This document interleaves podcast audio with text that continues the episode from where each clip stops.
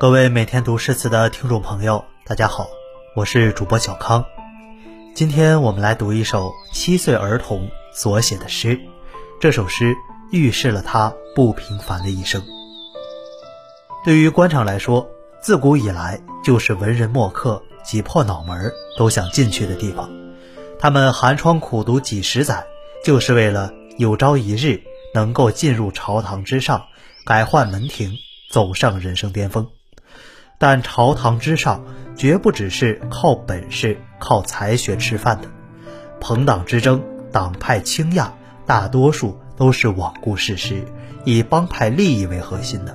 比如明朝时期的东林党和阉党，唐朝时期著名的牛李党争，还有宋朝的新旧党之争。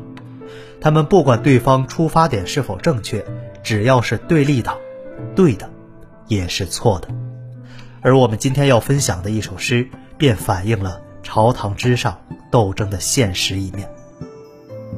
牧童诗，黄庭坚。骑牛远远过前村，短笛横吹隔陇闻。多少长安名利客，机关用尽不如君。诗的最后两句，多少长安名利客。机关用尽不如君，算是比较出名的，也揭露了官场斗争的险恶和黑暗。多少朝堂之上的名利之人，为了权力机关算尽，最后也没落得好下场，还不如一位牧童逍遥自在。大家可能比较熟知的是宋朝时期的新旧党派之争，一开始是王安石发动变法，启用新人。打压以司马光、苏轼等人为首的仁宗名臣。王安石的出发点当然是好的，但因为司马光后期的疯狂反扑，导致拉开了新旧党争的序幕。其中苏轼以及苏门四学士均受到党争影响，被贬谪到天涯海角般荒芜的地方，算是深受其害。苏门四学士最有名的就是黄庭坚。黄庭坚，江西人，字鲁直，又自称山谷道人。其书法和苏轼齐名，并称为苏黄，也是江西诗派的开山鼻祖。他是苏门四学士中性格和诗词风格最接近苏轼的。黄庭坚因为是苏轼的学生，在官场中处处受到排挤和新党的迫害，曾被贬谪到宜宾等偏远地区，一生不得志。今天我们说到的这首牧童诗，就是黄庭坚的作品。这首诗是他写于七岁的时候。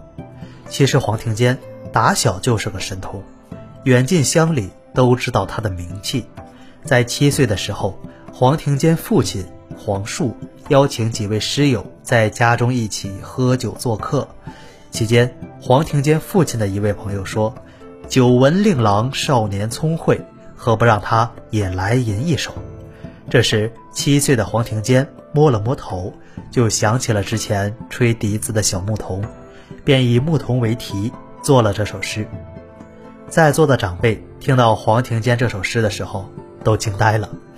上海黄发垂髫的小毛孩子，竟能写出如此老成的诗句，仿佛已有历尽千帆的人生阅历和大彻大悟的人生态度，让人拍手叫好。骑牛远远过前村，短笛横吹阁陇闻。远远看着骑牛的小牧童，骑着老牛，慢悠悠地走过去，无忧无虑，没有烦心事，没有宏伟目标，平凡的不能再平凡。但他却是开心的，吹着小笛子，隔着田垄就能听到，声音清脆欢乐，十分享受。此等声音，只有内心纯净之人。才吹得出来。黄庭坚小小年纪就能听出其中奥妙，实在不一般。更出彩的是下句：“多少长安名利客，机关用尽不如君。”对于从未接触官场的七岁小孩来说，能有此感悟，实在难以相信。所谓长安名利客，就是那些勾心斗角，为了权势和金钱，不惜一切代价头戴乌纱之人。他们机关用尽，排除异己，结党营私，到最后真的就是快乐的吗？并不是的，很多人并没有好下场，到头来其实还不如一个无忧无虑的牧童。这首诗也是一语成谶。黄庭坚在跟随苏轼之后，新党执政，极力打击旧党，以张敦、蔡卞为首的新党。以黄庭坚参与编纂的《神宗实录》成为焦点，构以诬陷不实之词，和当年苏轼的乌台诗案如出一辙，将黄庭坚贬到四川宜宾和彭水。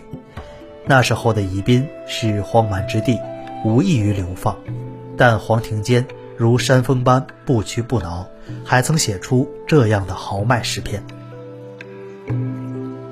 鹧鸪天。黄菊枝头生晓寒，人生莫放酒杯干。风前横笛斜吹雨，醉里簪花到处观。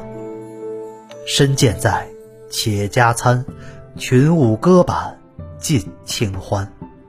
黄花白发相牵挽，复与时人冷眼看。是啊。不管境遇如何，身健在，且加餐。打击和挫折再大，不过尔尔。与其愁眉不展，不如放下包袱，舞裙歌板尽清欢。本以为黄庭坚的人生再艰难也就如此，没想到后来又被贬谪到广西，并终老于此，享年六十岁。多少长安名利客，机关用尽不如君。奔波在职场或官场的你我，读了这首诗之后，是否有所释然呢？这或许就是诗词的力量吧。好了，感谢您的收听，这里是每天读诗词，我是主播小康，我们下期再见。